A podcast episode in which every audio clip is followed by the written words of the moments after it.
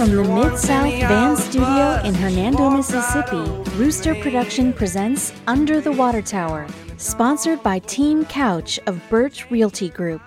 And now, here are your hosts, Derek Biglane and Matt Crane. Good morning, Matt. Morning, Derek. Uh, how was the, the trip this weekend? Oh man, it's good. Uh, good trip. Left for St. Louis on Friday afternoon. Drove up two soccer matches on Saturday, one on Sunday morning. Had an opportunity to swing by the Arch, take a look at that, see the Anheuser Busch uh, building. Uh, you know, different things in St. Louis. But had a good trip. My wife, my son, and I uh, traveled up there for that. So we didn't. I'm sorry, we didn't lose any games on the weekend, which is good. So we went two zero and one. Uh, it was not a very competitive team, teams we played against. At one point, uh, the te- the other team had four girls on the field in one of the That's games. co-ed. It's co-ed. No, no, it's not a co-ed tournament. Oh, okay. It is not a co-ed tournament. I'm just simply saying. At one point, uh, Wilson got scored on by a girl. So Wilson Crane, uh, shout out to you for getting scored on by number 24, who um, dominated you. okay. All right. and then, uh, and then yesterday, I had an opportunity to go to the uh, pumpkin patch in Blue Mountain, Mississippi. If if you've ever been over there, a good time over there. Uh, Derek, I do enjoy the pumpkin patches. My favorite part about the pumpkin patches is going to them and. Um, getting to to observe the beautiful, nice pumpkins that were bought six states away and brought in for the pumpkin patch. oh, they don't grow right there on the on No, the no, farm. no, no, no, no. I actually had a chance. I scanned back, went went further than anybody else, several hundred yards away, looking for uh, pumpkins and, and Stems. yeah, exactly. It was yeah, it was definitely a lot of Charlie Brown, great great big pumpkin or whatever it was. The pumpkins that were out in the pumpkin patch are actually not as nice as the pumpkins at Walmart. So I had a good time there. And then on our way back yesterday, yesterday we had the opportunity to uh, see if we had practice last night for 6U soccer and found out we had a game. So we Oh. we, yeah, we raced home for that and uh, had a game. Actually won the game. So um, yeah, yeah, we won. And but so good weekend. Uh, my mom was in town helping us out. So uh, she we uh, had an opportunity to watch the Saints play last night and uh, so forth. Not not nearly that uh, involved. Um, Friday night had a game. We'll talk about that uh, shortly. We ha- uh, then Saturday it rained most of the day, so watched a lot of college football. Uh, a lot of entertaining games, especially the Ole Miss game, which of course was a loss, but could not have been happier about a loss. Uh, offense looks excellent. Defense is Swiss cheese, but that again, we, we knew that coming into the year. Uh, Sunday, church. Uh, didn't really do too much other than that. And then today, got some yard work done. Um, hung out with the family a little bit. Did a little grocery shop and stuff like that. So just again, a long weekend. Uh, enjoyed having Monday off, but back to work uh, today and hitting it hard. So, uh, but, but probably do something maybe later on this year as a, like a weekend long weekend trip or something like that. Uh, we had something planned for spring break, but then uh, Allie actually got to go camping this weekend. So she was gone. Uh, Bo was able to Are we talking about tent camping? tent camping. She did. I was I tent, fire. Camping. Mm-hmm. Okay, interesting. Uh, so she she did that for the long weekend with a friend. Uh, Bo had practice uh, on Monday. Of course, had a game Friday night, um, and so again, not kind of a lot to do to try to squeeze in and go somewhere. So again, we'll we'll find it later on this year. But again, uh, after the rain, it was a kind of a cloudy weekend. Temperatures are cooler. You know, obviously cooler today. And uh, looking forward to the another cold front coming through the later on this week, and it's really feel like fall. So looking forward to it. Yeah, and cooler weather, beautiful sunshine outside uh, this past weekend, yesterday, and, and maybe Sunday. A good opportunity to get out and look for a house. And if you uh, hear from the beginning of our show, our presenting sponsor for the UTW podcast is, is now Team Couch of Birch Realty. Team Couch has been in business or been together as a team for almost 13 years. They have been the number one team in the DeSoto County area for residential real estate for over a decade. Team Couch has the expertise in the buying and selling process for uh, re- residential real estate. So please look up Team Couch of Birch Realty at 662 449 1700. That's 662 449 1700. And again, Team Couch possesses almost 55 years of combined experience in the residential real estate market. So they are your experts in the DeSoto County area. Also, UTW podcast are recorded each and every Tuesday and Friday at the Mid South Vans studio. Mid South Vans has actually become a new business here in Hernando called Mobyl Car and Truck Rental. That's going to be mobile car and truck rental M O B Y L. So the Mobyl studios will be making the switch to that in November. But right now, Mid South Vans been in business now for five years. We are your uh, one stop shop for car, van, or truck rental here in the area. So don't drive to South Haven anymore. Don't drive certainly to the airport anymore. If you have a need with a body shop or any any type of uh, car rental need, please contact Mobyl 662 469 4555. That's 662 469 4555 for Mobyl car and truck rental right here in Hernando. Okay, uh, we kind of teased it last week uh, at the end of the show, and um, just something that we want to try to do on, on the show, uh, hopefully, you know, fairly often, is to have uh, guest interviews come on. And, you know, we talked about that there's a couple of races, local races that are going on uh, on the November 3rd ballot. Uh, one of those races being the DeSoto County School Board District 5 seat. We had Charles Barton on a couple weeks ago, and today we have on Dr. Larry Sylvester.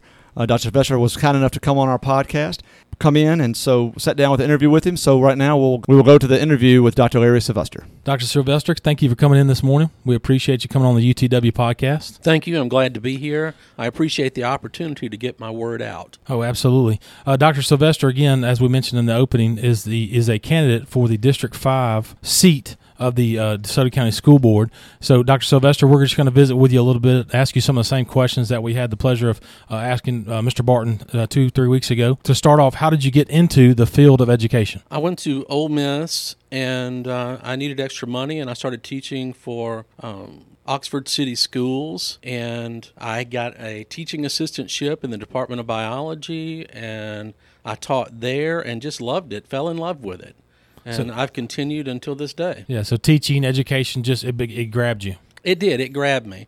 I enjoyed uh, uh, the students, and I had empathy for them because I was a student at the time when I started teaching, and uh, I just enjoyed seeing the light bulbs go off, and it was very satisfying to me. Right. And do you say you benefit from from starting at such an early age, like you said, having empathy with the kids, being not much older than them necessarily uh, when you first started? I think so. I think so because I knew exactly how they felt. Um, I knew what they said about the professors, and and I just wanted to be a help to them and uh, and see them succeed in whatever it was that they were trying to do. So a light bulb kind of went off for you as well. It did. It did. For what you wanted your future to look like. That's right. I didn't. I had never thought that I would be a teacher. Yes, sir. It seems like every plan I've ever had in life, you know, God kind of turns me in another direction. Yeah. And um, and it's always the best direction. Second question kind of goes back to the first, but if you'll just expand a bit, what prior positions have you held in education slash schools? As a graduate student, again, um, I taught in Oxford City Schools. I was a teaching assistant for the Department of Biology at the University of Mississippi, uh, where I taught labs, I taught lectures, and by the way, those lectures were taught with me standing on a on a stage with a microphone and 320 students out in a auditorium, and it was pretty frightening. Um, from there, I moved to DeSoto County, uh, where I taught at St. Joseph School of Nursing, and I also taught or got a full time job at Northwest Mississippi Community College. And I taught there for 25 years. I retired about a year and a half ago. I started teaching adjunct for Belhaven University about maybe 15 years ago, and I am currently still teaching for them. Okay. Okay. The doctor, I mean, if you see the signs, Dr. Larry Sylvester, what does the doctor stand for? What is it a doctorate in? It's a doctorate in educational leadership from the University of Memphis. Okay. Um, my degrees are I have a Bachelor of Arts in Biology, I have a Master of Science in Biology, I have a Master of Education in Educational Leadership from Ole Miss, and then I have the doctorate from University of Memphis in educational leadership. Wow, number of degrees, absolutely. So, moving on to more present time right now, question number three would simply be what made you want to run for the DeSoto County School Board? I've been asked this before, and I did a lot of soul searching and really thinking about it. And I think it started as a child. We would go to the beach, and my parents would make me and all my siblings pick up garbage uh, from the beach, and we said we didn't drop this, and they said, well, you should always leave a place better than the way that you found it, and so from there, um, I still pick up garbage to this day, by the way, and uh, but I started giving back. I thought about it; it made sense to me, and uh, I started donating blood. From there, I served on the board of uh, March of Dimes. I've served on the board of the American Heart Association. I served on the board of Lifeblood, and I'm currently on the board of Disability Rights Mississippi. It's a federally mandated nonprofit that advocates for the disabled. Um, everything from children with IEP meetings in the schools to adults in housing and access to voting, access to housing. And I just have a heart for the disabled. Uh, it fits with me giving back. And another thing about giving back, I always gave my students extra credit for serving in the community. And, uh, and because I do it, I think it's a good thing. I think everyone should do it. And uh, that's what this is about. Serving on the school board is giving back. It pays $67 for a board meeting. I'll never pay for the signs that I purchased already in the six year term if I'm elected. So it's strictly a service, and I just want to give back and I want to leave DeSoto County better than the way I found it. And so, while education has been your passion for a number of years, ever since you were a child, service has just been uh, inside of you. It, it has. It has. It, it comes from my parents. Um, we donated the first uh, renal dialysis machine to the University of Mississippi. Um, we, uh, uh, my father founded uh, the Mississippi chapter of the uh, National Kidney Foundation. I've been around it my whole life. My family's been involved in giving back. Born and raised where? I was born and raised in Laurel, Mississippi. Um, and after high school, I went to work in the oil field. And uh, I learned to run a dozer, backhoe, uh, we would set up the sites before a drilling rig would come in. I got my commercial truck driving license, and we were moving drilling rigs from one place to another in South Mississippi and in Louisiana and I decided I'd rather go to college. And so that's really one of the reasons that I have so many degrees. College was so nice Com- compared to oil fields and moving rigs around. yeah, absolutely. I could I could definitely see that how that would be.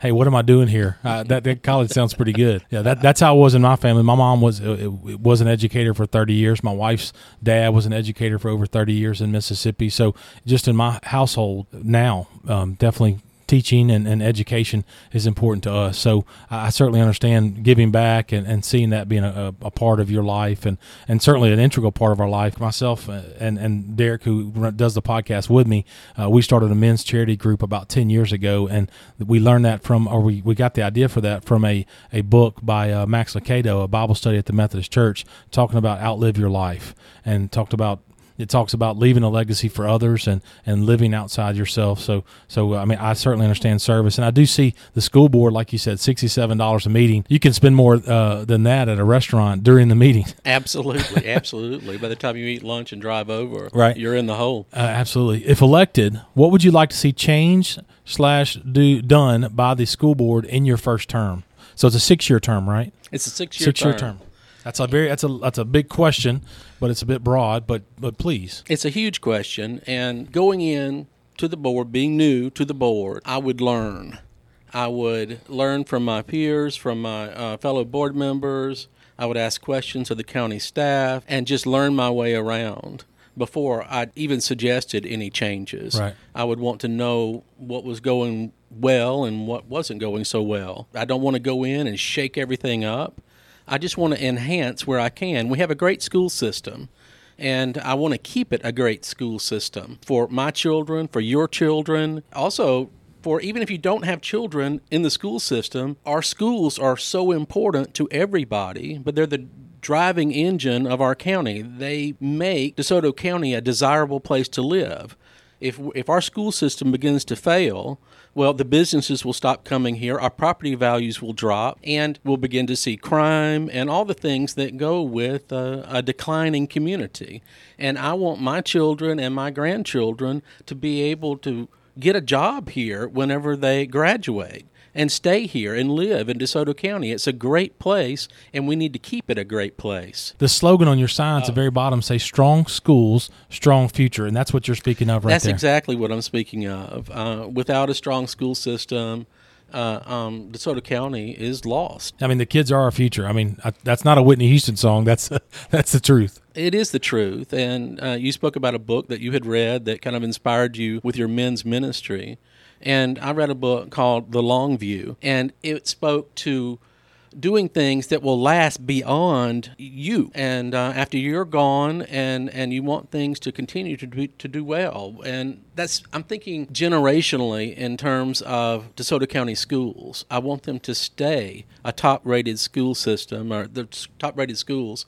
And uh, so that again, my children, your children, our grandchildren will continue to enjoy the life that we have here in DeSoto County. Uh, Derek and I believe strongly. I mean, we, we one of the reasons we started this podcast was uh, positive coverage of DeSoto County schools, positive coverage of all the cities in DeSoto County because we get so so little of that in the Memphis area. From the Memphis, they seem to drive down uh, only for negative things, and then Jackson is just far enough away from us to where they bar- they seem to barely pay attention as far as Jackson, Mississippi um, goes. What do you think? Is, I, I, like to circle back. I like what you were saying as far as. Uh, I mean, I've been, I've served on different boards, certainly had new careers, different jobs. The first, you know, listening the very first thing. It's a six year term, and if you walk in right there, you know, instantly and start slamming your fists on the table and, and stuff like that. I mean, it, it just seems listening's a good idea for the for the new guy on the block. Absolutely, sure. I totally agree with that. Again, uh, I'm not trying to go in and shake everything up. Right. I just want to enhance where I can. Right, I And learning is a important part of that. How Sure. do you know what to change if you don't know what's going on? Right.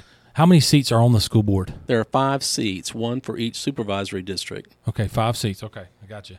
Uh, what do you think is the biggest challenge for the school board going forward? maintaining the excellence of our schools. We all know that there are some schools in the northern part of the county that could use a little shoring up, and uh, nobody has any problem with Hernando and Lewisburg, but there's some others that could use a little shoring up, and, and I think that's going to be a big challenge. And it's not strictly the school board uh, that will be able to meet this. It's going to require uh, the supervisors, the board of supervisors, and the mayors as well. The school, you're saying the school should be a, a big part of your town, and the mayors and, and the city government should should recognize that and be a part of, of, of keeping things a certain way. I totally agree. I believe in local control, and uh, we need to be the masters of our own destiny here. And I don't want to be told what to do from Jackson or Washington. Uh, we need local people in these positions and local people making the decisions. Right. Yeah, between the, the administrators and the teachers, those are the people on their boots on the ground right here in DeSoto County that, that know the most. I agree. I agree. I believe that the uh, county office should be lean and mean. It exists to support the teachers, and the teachers exist to support the students. And the students at the pinnacle of that being the most important consumer of education. And uh, we need to make sure that the majority of our money goes in the classroom. And by the way, when we're speaking about money, Sure. um, I don't believe that we should need a millage increase. I think that we should live within our means. I will not be pushing for millage increases. And I just want to be as lean as we can and be as prudent with the tax dollars that we receive as possible. So to circle back on question five, what do you think is the biggest challenge for the school board going forward? Your answer is is fairly simple: maintain what we currently have, maintain the the, the direction, the upward trend of DeSoto County schools, uh, while keeping the strong the strong schools strong, and and and the ones that are that are slowing a bit to get with them and, and bring them back to, to the standard of, of DeSoto County schools. That's correct. That's it. Um, if elected, I'm, I'll be elected for District 5, which again is Lewisburg and Hernando. But once on the board, I represent the entire school system, the entire county. And so any shoring up that we can do, we need to do. Again, we have no problems here in Hernando and Lewisburg, but there's some others that could use a little help. your job there, you, you feel like your job there would be to, while you're representing Hernando and Lewisburg, you, like you said, you're on the board for a reason. You're there and to ask those questions and demand uh, high quality schools all around. That's true. And if any school, any individual school within the district begins to fail, it will affect us all. So it does affect Hernando and Lewisburg, what happens in the northern Right. part of the county. Yeah, when it's all said and done, every area of the county affects uh, happens to affect your district seat five and uh, your district five seat, and, and we would be naive to, to not believe that. I agree Exactly. totally. I Right. agree totally. And I appreciate you coming on to the UTW podcast and, and, and visiting with us. Uh, our, our listeners believe in education. Our, our listenership shows a lot of parents, a, a lot of people anywhere from 25 to 50 with, with kids in the school system, kids in the in District 5 especially. And just to wrap up here on, on the, la- the last question, is there any other message that we didn't talk about today or so far in our short conversation? Is there any other message you want to say to the voters of District 5? I would just appreciate your vote. I have the skills necessary to serve on this board and to contribute to this board. Um, I'm 59 years old. I could do this for quite a while and uh, learn and and being on the board, being an, an incumbent, is actually advantageous because you know more about what's going on and, and more of the past. And one more thing, Matt, I currently teach. I teach for Belhaven University's Graduate School of Education, where I teach Master of Arts in Teaching. I teach teachers how to teach.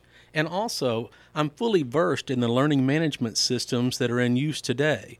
Um, I've used Blackboard, Canvas, Moodle, and these are similar programs to Schoology that they're using in the school system right now, and I've been using those for 18 years. I've been uh, I was on the ground floor of developing online learning in Mississippi. So I know what the teachers are going through, I know what the students are going through and the parents. And I think that's extremely important. I'm I'm current with the skills that I have in education. I understand. The word Schoology has lived in my house for the last 9 weeks, so it's been uh, very interesting, but uh, certainly familiar with that. So so you were on the ground floor, like you said, on virtual learning in the state of Mississippi for what seems to be what the last two decades, almost. I've been. It's been 18 years. Yeah, almost two decades. I, I looked it up. I couldn't believe it had been that long, and I didn't really realize how important that skill would be until COVID came around. And then suddenly all these teachers were forced to convert their classes into an online format within a month. I had 18 years. Wow. You know, we started and I tweaked every year. I went to seminars and uh, workshops every summer, and it takes a long time to get a good online course. Right. So I, I feel my heart goes out to the teachers trying to do this in one month, and, Right. and I can imagine the problems. Yeah, a And lot of them the kind of prob- had a crash course. it is a crash course, and then those problems extend to the students whenever they see them. And they see these problems, and and and maybe the students don't have the bandwidth to see a video that's been posted. Um, they're they don't have the drivers necessary. There are a lot of issues with online learning, and uh, it takes a while to, to to hammer those out. I would appreciate your vote, and uh, please come out on November third. November 3rd is going to be a busy day for you, I'm sure. Oh yes, Big day for the entire country. Well, we want to thank you again, Dr. Sylvester, for coming in, visiting with us for, for a few minutes to tell us more about yourself. Uh, we see the signs all over DeSoto County, all over District 5 especially, and, and we just want to put a face with a, a sign. And uh, we thank you for coming in and visiting with us uh, on the UTW podcast. Thank you so much for this opportunity. And don't forget, get out uh, and vote on November 3rd. Uh, again, a big day in our county and a big day for our country. Thank you. Okay, thank you again, Dr. Sylvester, uh, for coming on our show, for doing the interview, and we just all the listeners out there. November third, we've interviewed you too. We've uh, have asked the incumbent if she would like to come on. We were welcome to have her on here, and so we look forward, hopefully, to having her on the show. But if not, uh, there are three choices for the district five seat on the DeSoto County School Board. And again, remember, just you know, whoever you vote for, whoever you decide on, please go out and vote November third. Yeah, Derek, that's the most important thing is to go out and, and have your, your vote heard. Dr. Sylvester came on board the UTW podcast. His interview brought to you by The Print House, located at 2462 Church Street, right here in Hernando. The Print House is your one stop shop for printing services business cards, banners, screen printing for t shirts, as well as a showroom full of all your vinyl and t shirt needs. Whether it's a new logo or marketing plan for your business or a large order of t shirts, the ladies at the Print House can help. Simply give them a call at 662 298 3105. That's 662 298 3105. Or find them online at theprinthousems.com. That's theprinthousems.com. Derek, we talk a lot on here about local events coming up. Last Friday, we talked about the Alderman meeting from Hernando. The Friday show, we teased or talked about, hey, we're going to push the South Haven Alderman minutes or opportunities, what they talked about for their meeting last Tuesday to today, uh, to today's show. So, Derek, let's get to talking about South Haven Alderman meeting from last Tuesday and tell us some of the things that they had come up. First, they had several resolutions. Uh, looks like about eight resolutions that they passed. Um, you know, some of them were business permit ordinances, sign ordinance, and stuff like that. So we're not going to go really into detail on that. Couple parts of the uh, Alderman meeting that I do want to uh, kind of look at and for us to discuss. First one is the uh, on the planning agenda. There were three items. The first one was an application by Upper Holmes Place LLC for subdivision approval for the Devji commercial subdivision on the southwest corner of State Line Road and Getwell Road. It was approved. Really, no conversation between the aldermen proved pretty easily. The second item was an application by Melvin and Ruth Brooks for subdivision approval of the Brooks Minor subdivision on the east side of Sweeney Road, south of Church Road. Again, very little discussion. It was found out that there's it's 1.2 acres that was asked to be divided into two equal lots of about 0.60 each. Uh, and so again, not much discussion. It was approved. The last of the planning agenda items was the minor, I mean, excuse me, the application by Rand Management LLC for design review approval of a multi-tenant commercial building on the northeast corner of Church Road and Getwell Road. Then this is one that we briefly talked about on last Friday. A little more information on that. So what's approved? They're looking to put a C store here, probably with about three other tenants. So again, it's a, a kind of a strip center with a C store. However, they want these gas pumps to be behind the store. They, you know, so kind of they would be shielded from the road by the building itself. It's going to be a faux. They've asked for a faux two-story building with white and red brick to make it look old, so kind of an old look to the building. That that's going to be closest to Getwell and Church. Uh, the there's going to be a pedestrian path opposite uh, the side of the pumps, and then the remaining 16, approximate 16 acres will have buildings that look very similar to the one that was approved, you know, for the gas station. So again, they're kind of going with a, a design plan of an older look for this area, kind of tying in with uh, Silo Square and what, what they're doing over there, and kind of carried up that corridor. And so that's you know just some interesting things that were approved for that item three uh, on that on that development. Yeah, it's going to be an awesome development right there, like you said, around 16, 17 acres on the northeast corner of Church and Getwell. I said it on uh, Friday or last Tuesday. Uh, I mentioned uh, knowing the gentleman there. We texted a little bit back and forth over the weekend. Uh, he's excited about the project. I think it's going to be a heck of a nice project, and he's going to do whatever South Haven asks him to do. Uh, that's what developers do.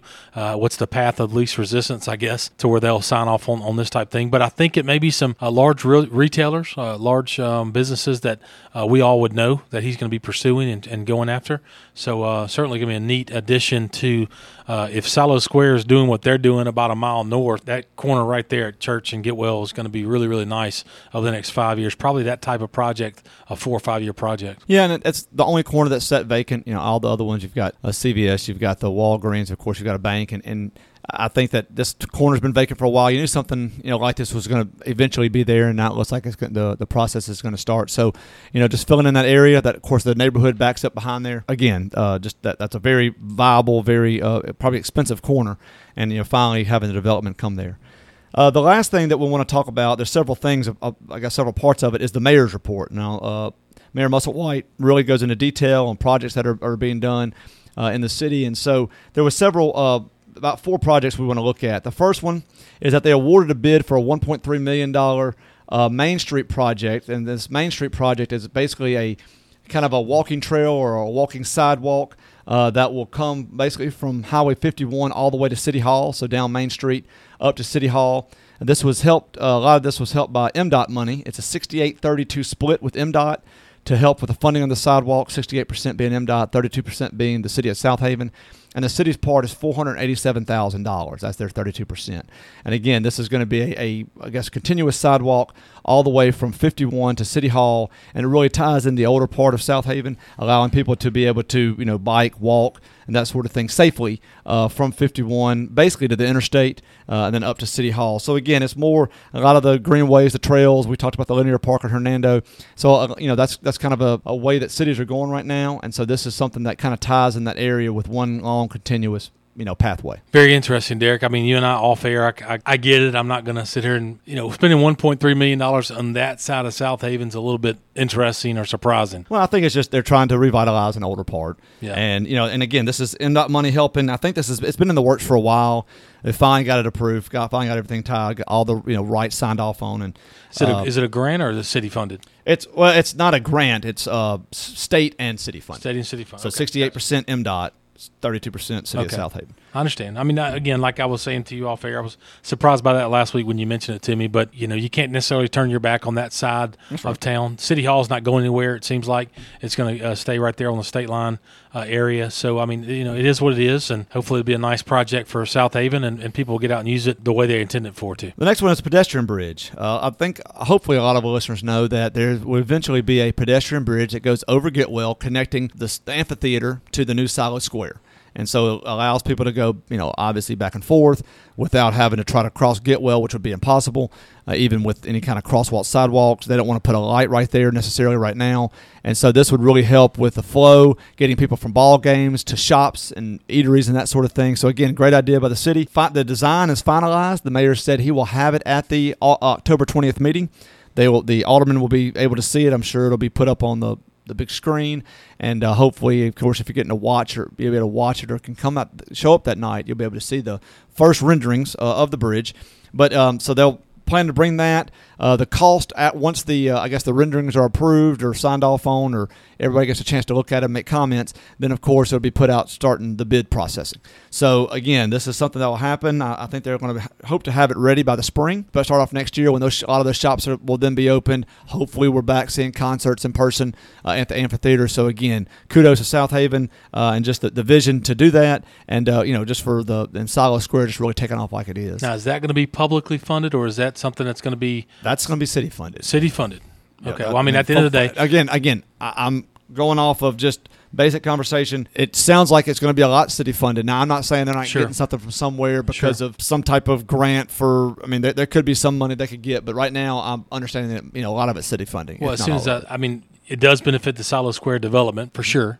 It does benefit BankPlus Amphitheater for sure. So right there, I guess I was as soon as I said it out loud, I thought to myself, you know what, saving one life that get you know right there on Getwell you know, trying to cross it after a, a night of concert or something like that is worth every. Well, penny. even if you have, I mean, you think about, um, I mean, if you, any of y'all that ever been to Vegas or, you know, some of the larger cities have the skywalks. I mean, people aren't crossing the street. Sure. I mean, you're not trying to cross a strip. Yeah. I mean, you're walking uh, up and around, taking an escalator up to a skywalk, walking across the street that way. That's what this is. It's a Right. pedestrian bridge. And so, you know, I can, unfortunately, I know that you know in Florida that time they had that one that fell and it Right, collapsed. sure. I mean, just a horrible thing. But again, there's other cities that have been doing this for a while, and this will be obviously DeSoto County's first one. So again, a good idea and a very populated place that people are going to want to move back and forth. So yeah, it's, yeah, as you said, saving one life. It's a safe way to do it. So looking forward to that pedestrian bridge and to seeing the renderings come out next week. Third thing he mentioned was a skate park. Now the city of Southaven at one point had a skate park uh, at Rasco Road down 51. The skate park was closed uh, and because of a lot of it had to do with vandalism. Uh, there was crime. Uh, there were a lot of calls to the area, and so they ended up the city had to shut it down because they just couldn't control what was going on at the skate park.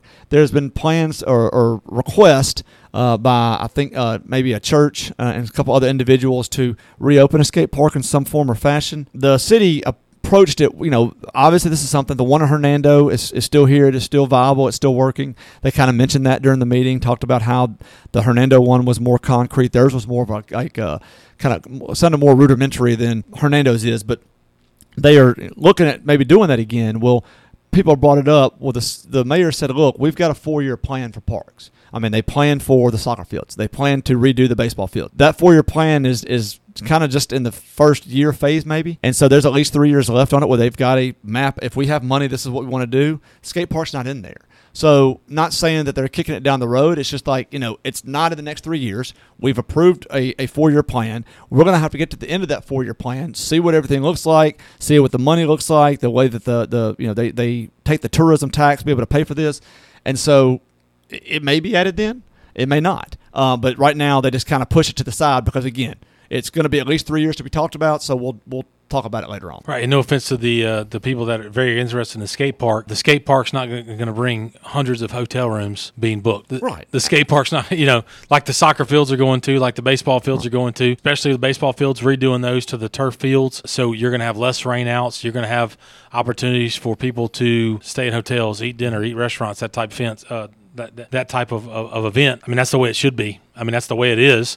What's paying for things? What's generating revenue? Let's pursue those first, and, and then we'll, we'll circle back and see what things look like at the end. Right, and finally, Central Park. Uh, the Central Park. This they've had several phone calls. The city has, mayor has uh, about putting, uh, making a couple changes at Central Park. They talked about uh, the asphalting, the parking lot, which right now is kind of like crushed gravel. They talked about redoing some of the trails, making them, you know, it's kind of what sounded like what they wanted to do at Conger Park, but you know, just making redoing some of them, you know, clearing them out, straightening them out, moving them around routes and stuff like that.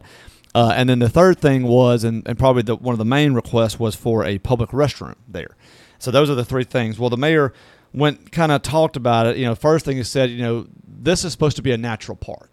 I mean, that's the way it was built. It was built as a natural park in the middle of a city. I mean, look, we're not in any way comparing this, but kind of the same thro- thought process as Shelby Farms, just obviously, you know, one one thousandth of the size, but just a very you know nice central park that you know that people can go to, but it, it you feel like you know you're in nature, you're not in the middle of Southaven, Mississippi. Well, the the mayor said, well, you know, if we if we asphalt it, that kind of goes away. Right? I mean, if you if you do a if you pave the entire parking lot, first of all, there's there's a pretty decent cost to asphalt, especially now. Uh, then that you know that kind of goes away. The second thing he mentioned was the the trails. He said, "Look, this is, these are nature trails. You know, we, when you know you when you run a nature path or walk a nature path, there may be roots, there may be this, Sure. but if we pave over it."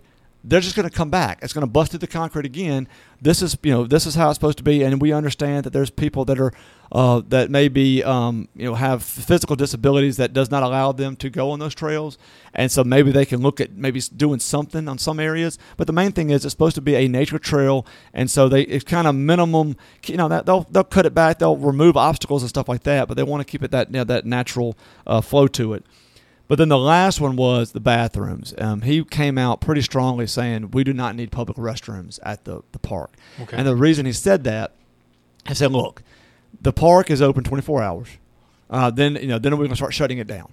Then you know, even in the daytime, are going to have people patrolling that because he said you have vandalism. If you Sure. have closed bathrooms in a park that is not maintained by somebody, you know, like somebody sitting there all, all day long, maintained, there's going to be vandalism. He said, plus, there, you know, and the, the way he put, I'm paraphrasing, but pretty closely, he said, all the crimes that you hear that go on across the nation happen in DeSoto County. These things do happen. Sure. And so he's saying, you know, just a, a- as terrible as that is, that could happen. There's no way to know, you know, you know, unless you can't put cameras in bathrooms. So again, he's adamant that there's no way, you know, from the having to you know, clean up the vandalism, you know, having to go there and then clean it once, twice a day. How are you going to stop, you know, these things from happening if you're having, you know, multi-walled off ways into and out of the bathroom, you know, with, with, with crime and that sort of thing. So he, he was adamant against it. Seemed like the alderman pretty adamant against it. So I just don't think that's going to happen uh, under his watch. Uh, and again, probably uh, of the list of things that could be done for Central Park, definitely at the bottom. Exactly. I, I would agree with that. Uh, I mean, obviously, I don't. I live in Hernando. I don't get a chance to frequent Central Park in Southaven. Uh, go up there for Christmas and everything, of course. And it's it's it's dark, so I don't necessarily get to see it. But look, the bathroom that was built by Hernando Young Women's Club several years ago at Church Park, it's it's been vandalized, and it's downtown Hernando. Typically lit up pretty pretty bright, mm-hmm. but it's been vandalized. Oh, it's simple. One door open, one door closed. Right, So, one door right. open, one door closed, water fountain, that type of stuff. So it couldn't be any easier. And and sure enough, it's been vandalized. So I, I agree with him hundred percent. I also give him props for you know just saying, hey man, uh, it's a nature trail. Uh, that's why the park the park first started out. and We're trying to keep it that way. Mayor Musselwhite seems to do a very good job, bring a lot of common sense to uh, his discussions, common sense to um, uh, the, the the things that he, he talks about in his mayor's report each and every alderman meeting. Seems to do a really good job. Local events here in Hernando, uh, we'll, we'll go briefly with those. Some local events that are coming up. Just want to remind everybody again the local events. Uh, and when, when I say local, we're talking about Hernando because we are the uh, Under the Water Tower podcast on these particular local events. The Parks and Recreation meeting that we have uh, talked about the last couple of weeks is coming up this Thursday at the Gale Center. Uh, Parks and Recreation, they're going to be talking about uh, the feasibility of the Parks and Rec Department of Hernando, talk about everything from tournaments that come to town to quality of, of facilities uh, and so forth. Just discussing the things about the Parks and Rec.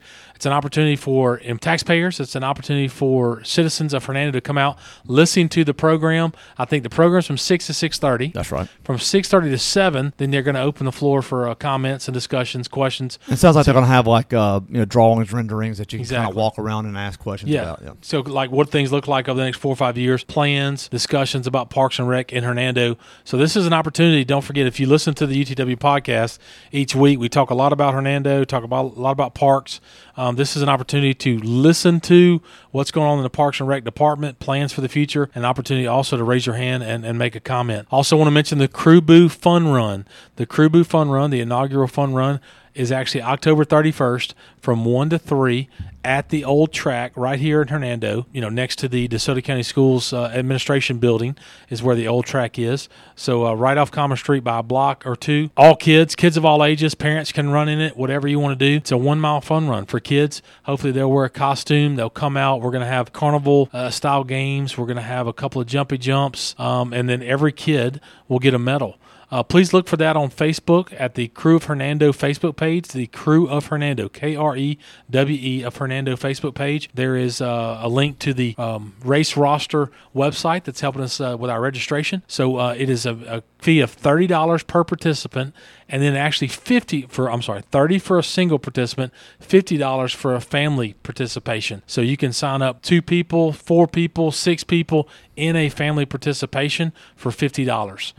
With that family uh, participation comes two T-shirts and medals for each child. A single participant obviously is a T-shirt and one medal for yourself. So uh, be looking for that. Krewe Fernando Facebook page. Derek, give me a little bit of information of something else coming up with cookies for, with Santa for the city of Hernando. And so right around the corner, that means Christmas is coming. And so the Hernando Parks and Recreation have sponsorship packages available for Cookies with Santa 2020. The there's two levels. You can do the Christmas tree inside event. That's fifty dollars, and this will be a six, uh, six to seven foot tree that will be located inside. You can have your logo on the tree. You can decorate the tree. You'll be listed as a tree sponsor. You'll have there'll be three mass emails sent out uh, that are uh, sent, excuse me, bi- uh, bi-weekly prior to the event, which will probably reach about 4,200 emails.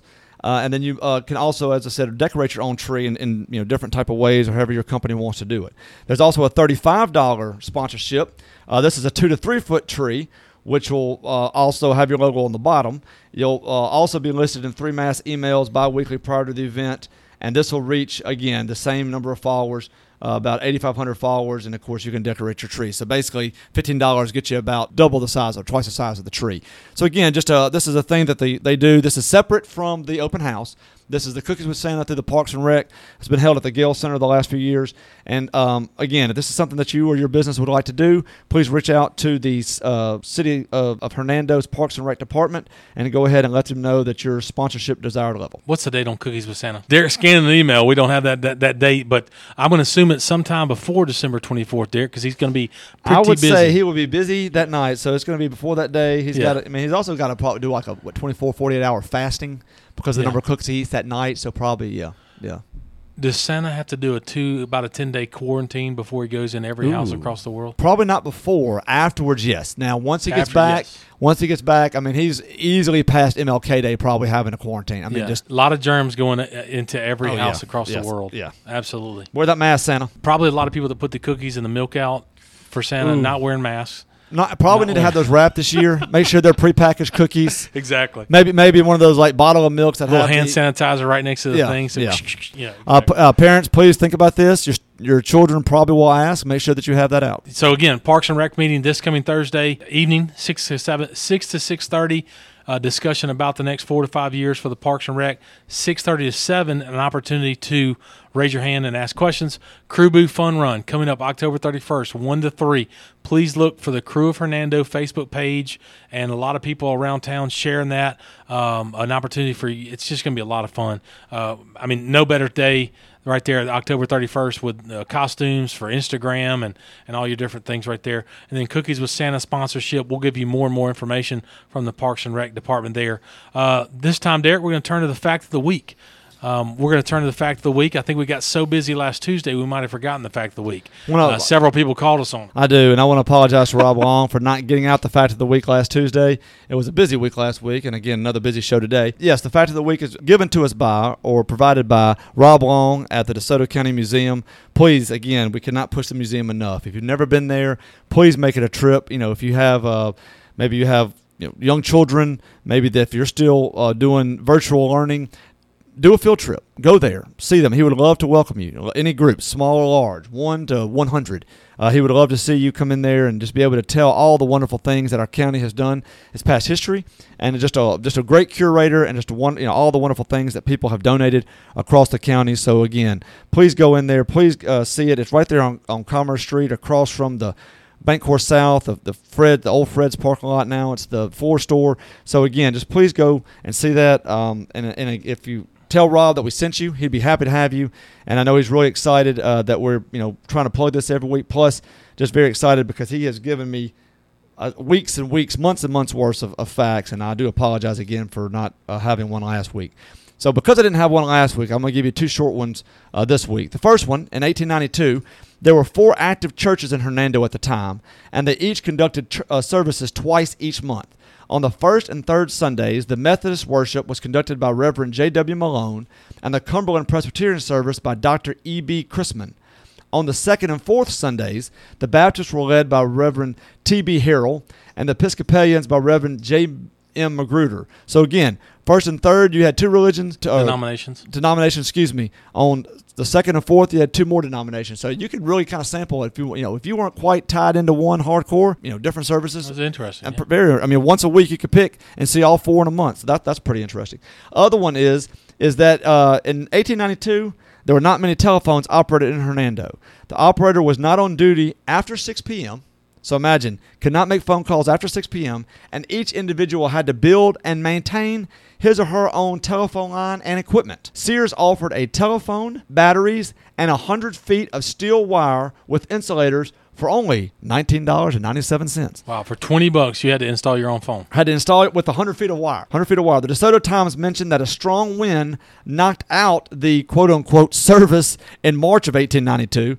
Lawyer McKenzie ran a wire from his home on Caffey Street to his office on Center Street so he could call home. I tell you, these these facts of the week, Derek, are just amazing. Yeah, so now I'm, I'm looking at my phone right now that I can literally access any corner of the world within five seconds, and yet they had to run 100 feet of cable to try to make a phone call. My, my kids were uh, they were sick yesterday because they didn't have the best service at the pumpkin patch, so they struggled. They actually had to put their phones down and focus on the family for a little bit. So imagine if our kids nowadays had to imagine going to Bo and say, "Hey, come on out, let's install our phones." Yeah, well, I, we got this in the we got this in the mail uh, after a, a two week delivery. Right. Got this in the mail. Have to you know dig it underground. We got to put it underground. Run it from here. Run it to the house right over, and now we can communicate back and forth over this tin can. Thank you to Rob Long. We didn't we didn't have the fact of the week last week, uh, Derek. So you gave us two this week, but we did get a chance to say Rob Long's name last week because remember he was named to the uh, historical conservation uh, downtown Hernando. Uh, Yeah, the so- Preservation Society. Preservation Society. So congratulations to Rob there. And again, if you have an opportunity to go to the to the DeSoto County Museum, right across from Blue Ribbon Cleaners in Hernando, uh, please do. It is free. My daughter reminded me today when we mentioned the fact of the week uh, that a donation is uh, encouraged to help pay for all the different things, and certainly the the people that that serve there each and every week. So. Just an amazing event. Uh, I'm sorry, not an event, but a place to go and, and learn about the DeSoto County and how uh, amazing our county is. For anybody who's been here for you know, five minutes, five years, 50 years, 100 years. There's a lot of history here in DeSoto County. So again, we uh, very, had a very long sports. Well, I guess not too long sports on Friday, but all the games, uh, most of the, the games, excuse me, on football were played Thursday night. So Friday morning, we did not have a lot of time to gather information. We reported the scores, gave updates on the standings, but uh, uh, we're not provided a lot of the information. So we're not going to have that information this week. We were not able to do our picks, not able to do our mascot battle royale, and so again, you'll have to tune in Friday to hear that. However, there were a couple things that went on. Uh, the first of all, the volleyball uh, playoffs have, will start this week, and so they released the volleyball schedule uh, for uh, the different the, the teams that made it in the county, and there are five teams in the county that will be playing in the volleyball playoffs that start tomorrow. These are high school playoffs. These are high school playoffs, high school volleyball playoffs. The games that start today, Tuesday, October 13th. They are Clinton at DeSoto Central, Lewisburg at Madison Central, Hernando at Germantown, and then Class 5A, Vicksburg at Center Hill, Lake Cormorant at Ridgeland. Again, these all start tonight. Uh, some of them home, some of them away, obviously based on seating. So again, we uh, wish good luck to all the girls playing. Uh, DeSoto Central has a home game. Both Lewisburg and Hernando are traveling for 6A. And then in 5A, Center Hill gets the home game, while Lake Cormorant has to go all the way down to Ridgeland. So again, good Who luck, does girls. Center Hill play? Who's Center Hill play? Center Hill plays Vicksburg. Vicksburg, Vicksburg. at okay. Center Hill. Vicksburg is the only team that a DeSoto County team plays that's not in the Jackson area. That is correct. I was going to say they could just have one big tournament, meet in Oxford or something, and, and just play there. I'm just saying, you know, let's just save on the uh, money a little bit. Um, good luck to those girls for sure, Derek. You and I are getting uh, in on the game uh, a little bit late with the volleyball, but uh, we'll certainly be pulling for and updating the volleyball standings uh, in the playoffs.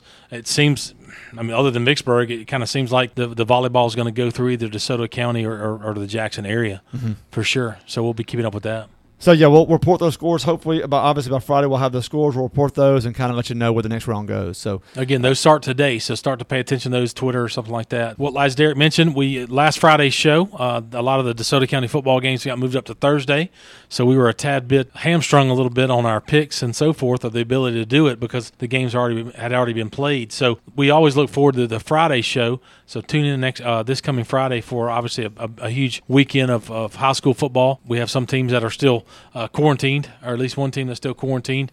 Um, so that definitely affects uh, the Under the Water Tower podcast or ex- affects Under the Water Tower because Hernando and DeSoto Central were supposed to play. That's right. So and we'll again, if if you've been paying, uh, hopefully this, uh, especially the Hernando people, if you've been uh, on social media at all, you do know that they are continuing with the homecoming festivities this week, uh, this Friday night. Uh, we'll talk more about that on Friday morning, but they will be looking to do the, uh, I guess, the homecoming presentation. They'll be looking to do a senior night and uh, the night, the band night. So doing all three Friday night without a game. Uh, but it will be a, a large uh, gathering for that on Friday night. So again, community rally around the the kids. Uh, you know, they they've worked hard. A lot of them, this is their senior year, uh, not probably the, the senior year that they want or the type homecoming they want. But again, we can make it as good or better than it would have been anyway. So again, we'll, we'll, we'll really you know pump this up on Friday's morning show. But just be thinking of those kids this week as they get ready and they and they're going to have the festivities you know that way. Yeah, they're still going to ex- expecting a massive crowd this coming Friday for Hernando. Hernando's a tremendous band. I think they're doing all the sports, senior nights, that type of stuff. So, again, opportunity to get out and support the. Uh, I think the weather's supposed to be beautiful. Oh, it's going to be in the like high 40s. Right. I mean, just Exactly. I think it's going to be you know, beautiful and 50s. chilly. Just a great fall night. Yeah, just going to be really good. So, an opportunity to uh, not have the typical homecoming game, but an opportunity to have a, a, a great community spirit this coming Friday. So, don't forget about that. But on Friday, there were there were a couple of games coming up, Derek, uh, after our podcast aired on Friday, or we recorded our podcast, and uh, you happened to be at one of them. Tell me about it. I did. We had Munford at North Point. Munford is a, I think, a two or three A uh, Tennessee public school uh, that's north of Memphis, about a, about a, I don't know, 15, 20 minute drive from Millington. And they came down. They had a six and two record, three and zero in district coming down, and they were a tough team. They were strong, strong passing the ball, strong running the ball. Now again, everybody expected monsoon. We expected high winds. It rained maybe five minutes in the first quarter, and then didn't rain after that. I mean, it was actually a pretty decent night. Now the the, the ground was wet. Uh, the ball was, I'm sure, wet sometimes, but not a lot of turnovers. Uh, just Munford just was able to basically control the line of scrimmage. They had a bigger line on both sides of the ball, just really kind of pushed North Point around. North Point was able to find the end zone once on a 13-yard screen pass from Hudson Brown to J.R. Henderson. Other than that, and not a lot of uh, again North Point couldn't do didn't do much. Uh, they the defense played well the first half. I think uh, the halftime score was like 14 to maybe 13-7, 14-7, and then just you know just got worn down. I Yeah. mean, with the offense going three and out, maybe keeping it you know maybe two first downs or something like that.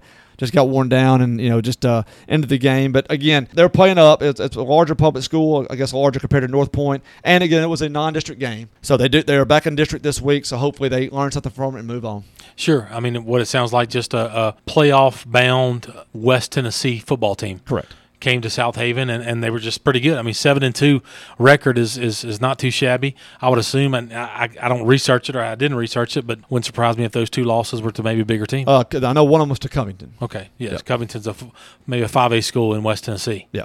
So uh, yeah, so I mean, Munford's going to be a, like I said, a playoff team. So keep your heads up, Trojans. Uh, opportunity to rebound, get back to guys that you play typically uh, this coming Friday night. Who they play? I'll play Lausanne, so at Lausanne. So yeah, again, we'll preview that on Friday. But that's gonna be that's gonna be a tough district game. Yeah, and if you've ever been to the stadium at Lausanne, it's it, it's a struggle. They're really struggling at that school, Yeah, I facilities wise. Yeah. Yeah. Yeah. If you if you have any Lausanne, if we have any Lausanne listeners, uh, you know, just shout out to the Lausanne. What is it? Oh, the links. Lynx. That's right. That's what I'm, talking. I'm very, Yeah. I'm very excited. Yeah. that- Oh, okay. I'm the looking forward to that. Okay. Lynx. Yeah, ma- mascot ba- little battle right there. Uh, other la- one last game from last Friday night, uh, Derek. We thought it was going to be a little closer than it was. Uh, Marshall Academy was coming in with a about a five and two record, uh, hosting the Magnolia Heights Chiefs, and uh, it didn't go well for them. The Chiefs uh, traveled down to Marshall County and just put the beat down on them. They did. They had the final score was 28 to nothing. Magnolia Heights had the quarterback was 15 to 25 with 130 yards. The rushing attack was uh, by, led by several runners. 42 carries, 216 yards, and three touchdowns on the ground. Uh, just a you know again a great night. Obviously, they also controlled the line of scrimmage, pushing the ball, just really just Deadly just rammed it down Marshall Academy's throat. And the defense had three sacks and interception. So again, just a great overall night. Uh, and we, you know, we talked about Magnolia Heights kind of having to get back on track. Sounds like they were able to find. Now again, Marshall Academy is a smaller school. I mean, I think two two classes down. So, but a win's a win. It gets the confidence back, so leads them in you know going into a, you know another district game this week. They got caught a break with the weather, kept the game on Friday, so they kind of keep on schedule there. But eh, very interesting that everything kind of worked out weather wise. Uh, Derek, I know down the hurricane, I know the people down Lake Charles, Lake Charles area, flooding is still tremendous and, and such a tough deal Sad down deal. there. Luckily, it was not as bad. You know, it was one of the category three or four when it came on land. So, uh, but still, tremendous uh, amount Well, of it would hit 12 miles from where Laura hit. Yeah. So it came ashore 12 miles from Yeah. where Laura hit a month ago. right. Imagine catching a hurricane in Coldwater and Nesbit. You know six weeks uh, separate. It's just, just tremendous. But anyway, uh, Friday, uh, big show coming up Friday. Talk a lot about high school football. We want to say thank you again to uh, Dr. Larry uh, Sylvester for coming on and visiting with us today. Uh, Derek, probably our largest interview coming up this Thursday. Well, I'm sorry, we will have an opportunity to sit down with the mayor on Thursday. You will hear it on Friday, the That's Friday right. podcast. Uh, we're going to discuss a lot of stuff with the mayor. Uh, Derek's going to interview him about the the, diff- the different ward uh, discussions we had last Friday. Derek, we had a, a good number of people, um, both publicly uh, on the Facebook page and privately, email us about the ward that we finally that, that we had an opportunity to talk about it. It's a big deal. It is. Uh, it does have a lot of people frustrated, so that is definitely something that I'm looking forward to hearing from the mayor. And also, I'd like to talk to the mayor about. I mean, you're doing the interview, but we can talk about questions. Coronavirus talk. What does that look like? Leadership in, in today's world. What does that look like? Yeah, and also we talk, help talking about the city budget. You know that Sure. the, their city years, all city years start October first. Right. And so, kind of what's going to the, you know, what's this year look like? What are the main priorities? Right. What are some things that may have to be pushed aside because, you know, with a maybe potential lack of income f because of the virus? You know, what is, you know, how did y'all budget for that? So again, just a lot of good conversations.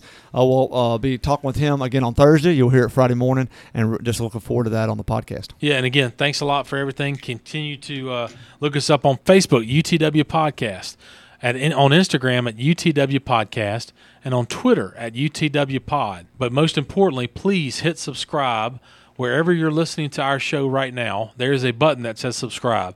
If you could please hit subscribe so you will know when we put out a new show on Tuesdays and Fridays. Right now, we're trying to stay at Tuesdays and Fridays. So please hit subscribe to that button so your your uh, phone will let you know you'll have an alert when we put out a new show. So uh, thanks a lot for tuning in. If you enjoy what you're hearing each and every week, like us. Uh, link us to other things, share it to the public, share it to your friends and family. It's going to allow us to continue to grow here at the Under the Water Tower podcast. Hopefully, some big things coming up in the near future. Derek, enjoy the show. And another good one. And uh, again, looking forward to getting together on Friday. Absolutely. If there's nothing else, I'm Matt. And I'm Derek. Join us next time under the Water Tower.